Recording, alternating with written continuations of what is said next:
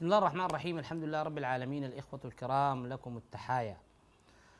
لا نزال في محور القصص القرآني ودخلنا إلى قصة العبد الصالح مع موسى عليه السلام وكيف بدأ يعلم موسى من عالم الغيب من عالم الأمر الخاص بالذات الإلهية.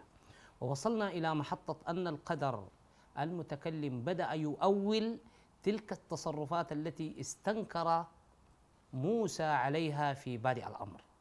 وبعد أن أول له موضوع خرق السفينة انتقل القدر المتكلم ليؤول له ذلك الحدث الذي نراه عشوائي ومستنكر مع الغلام. حادثة قتل الغلام. قال فأما الغلام فكان أبواه مؤمنين فخشينا أن يرهقهما طغيانا وكفرا. فأردنا أن يبدلهما ربهما خيرا منه زكاة وأقرب رحما انظروا إلى الإرادة. في السفينة قال فأردت أن أعيبها. هنا قال فأردنا أن يبدلهما ربهما خيرا منه زكاة وأقرب رحما أردنا من هم؟ هل هو اشتراك في الإرادة بين الله والعبد الصالح. ولماذا أردنا؟ ولم تكن أردت. أم, أم أن كلمة أردنا هنا هو صيغة الجمع المتكلم التي ترد في القرآن الكريم كثيرا. ونحن نظن أنها من باب التعظيم. وهذه مسألة في غاية التعقيد والخطورة. صيغ الجمع المتكلم الواردة في القرآن الكريم. إنا نحن نزلنا الذكر. من هم نحن؟ هل تقول لي المتكلم هو الله سبحانه وتعالى؟ وإنما هذه النون للتعظيم. فالسؤال لماذا يعظم الله نفسه تارة بضمير المتكلمين نحن وإنا وأحيانا؟ يأتي الخطاب الإلهي بالمفرد. ما هي الحكمة؟ ما هو الحكمة من, من التحرك بين الإفراد والجمع؟ لماذا يعظم نفسه تارة وأخرى لا يعظمها؟ يا بني إسرائيل اذكروا نعمتي التي أنعمت عليكم. ما قال أنعمنا؟ وأني فضلتكم على العالمين. لم يقل فضلنا. لماذا لا يعظم الله نفسه هنا؟ في كل السجالات والخطابات التي كانت بين الله سبحانه وتعالى وإبليس بعد حادثة السجود لآدم نجدها تحولت عند السجود تأتي بالجمع وعند المخاطبة مع إبليس تأتي بالمفرد. وإذ قلنا للملائكة ليست هنالك آية واحدة وردت وإذ قلت للملائكة. بينما الخطاب يأتي مع إبليس بالفرد قال يا إبليس ما منعك أن تسجد لما خلقت بيدي؟ ما منعك أن تسجد إذ أمرتك. كلها بالفرد هل هنالك حكمة؟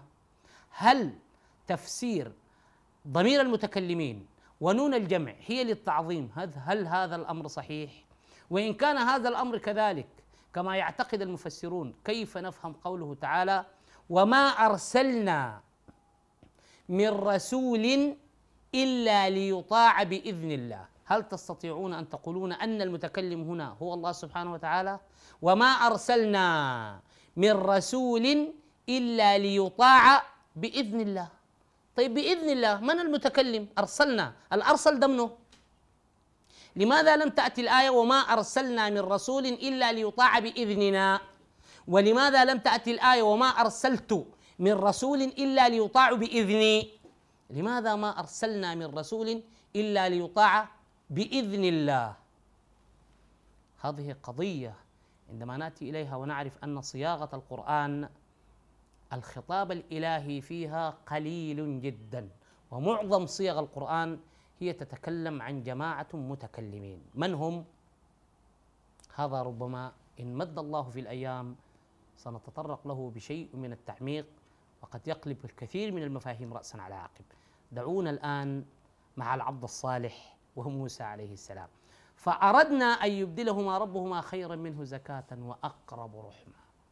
وهنا جاءت أردنا بالجمع وجاءت الإرادة بالإفراد أقصد بالماضي وليست بالمضارع. وفرق كبير عندما تأتي الإرادة بصيغة المضارع وتأتي بصيغة الماضي. عندما تأتي الإرادة بصيغة المضارع تسمى الإرادة الشرعية وليست هي حتمية الوقوع. وما الله يريد ظلما للعباد؟ ولكن الظلم واقع. ما الله يريد ظلما للعباد؟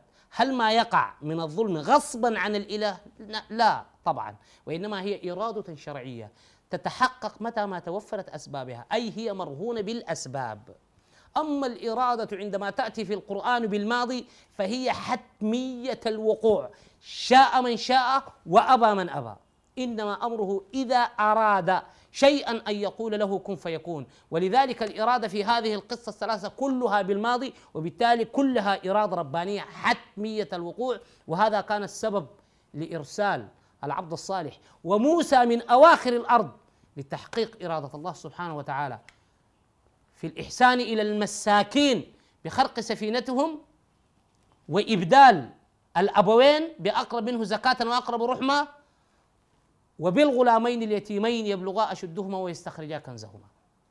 سنأتي ما هي الحكمة من هذه الإرادة وكيف تتحقق الإرادة الكونية عندما تأتي بالفعل الماضي في القرآن الكريم. وهذا مبحث عظيم. لك الآن أن تتخيل أخي الكريم. أم هذا الغلام الذي قتل كما نراه ظلما من غير أي ذنب اقترفه. تخيل حزن هذه الأم على هذا الغلام. وليس هنالك أحد برر لها هذا الفعل. ظلت هذه الأم طيلة الحياة وهي تبكي وتغضب على هذا التصرف وتتمنى لو أنها قابلت هذا الشخص الجاني وقتلته. ولكن هل تعلم أن الله قد أبدلها بغلام آخر؟ فعلا قد وقع. هي قد أتت بغلام آخر وهو بار وأقرب زكاة وأقرب رحمة. ولو أن هذا الغلام الذي قتل عاش لتمنت الأم لو أنه مات صغيرا. اذا هي تحققت لها الأماني وهي لا تعلم. وهذا هو الخير الذي يكمن في الشر الظاهر. ولكن لم ليس هنالك أحد برر لها هذا الفعل. أما الجدار. قال أما الجدار فكان لغلامين يتيمين في المدينة وكان تحته كنز لهما. فأراد ربك أن يبلغا أشدهما. ليست أردت ولا أردنا. أراد ربك بالإفراد. حركة الإرادة. فأراد ربك أن يبلغا أشدهما ويستخرجا كنزهما رحمة من ربك. وما فعلته عن أمري. ذلك تأويل ما لم تسطع عليه صبرا إذا هذا الجدار كان آيل إلى السقوط بفعل العوامل الطبيعية. يريد ما قال أراد يريد بفعل الأسباب أن ينقض وتحته كنز. ولو أن هذا الجدار سقط وخرج الكنز من تحته لتسابق الأقرباء لاقتناء هذا الكنز وتركوا الغلمان. يعني لو الكنز ده طلع بخش العم وبخش الخال وكل واحد عاوز يعمل لهم مشروع وبتروح الكنز في ستين ألف داهية. اقتضت إرادة الله أن يبلغ هؤلاء الصبية الأشد عشان يتعاملوا مع كنزهم بطريقتهم. ما لا أحد يتغول عليه. ولأن الجدار لن ينتظر هذا الوقت وآيل إلى السقوط بفعل الأمطار وعوامل التعرية الطبيعية كان لزاما لتحقيق هذه الإرادة أن يأتي موسى من آخر الدنيا ليشتغل طلبة. تعرفوا الطلبة عشان يشتغل عامل للجدار ده. كل عشان خاطر من؟ وكان أبوهما صالحا. هل صلاح الآباء يورث للأبناء؟ هل صلاح الآباء يستفيد منه الأبناء؟ الإجابة نعم وألف نعم. فصلاح الأب له امتداد في أبنائه. ولولا صلاح الأب لما استفاد هؤلاء الغلمان أو هؤلاء الصغار من الكنز الذي وضعه أبوهما تحت هذا الجدار. وهنا نجد أن العبد الصالح نسب الإرادة لله. قال فأراد ربك أن يبلغا أشدهما ويستخرجا كنزهما.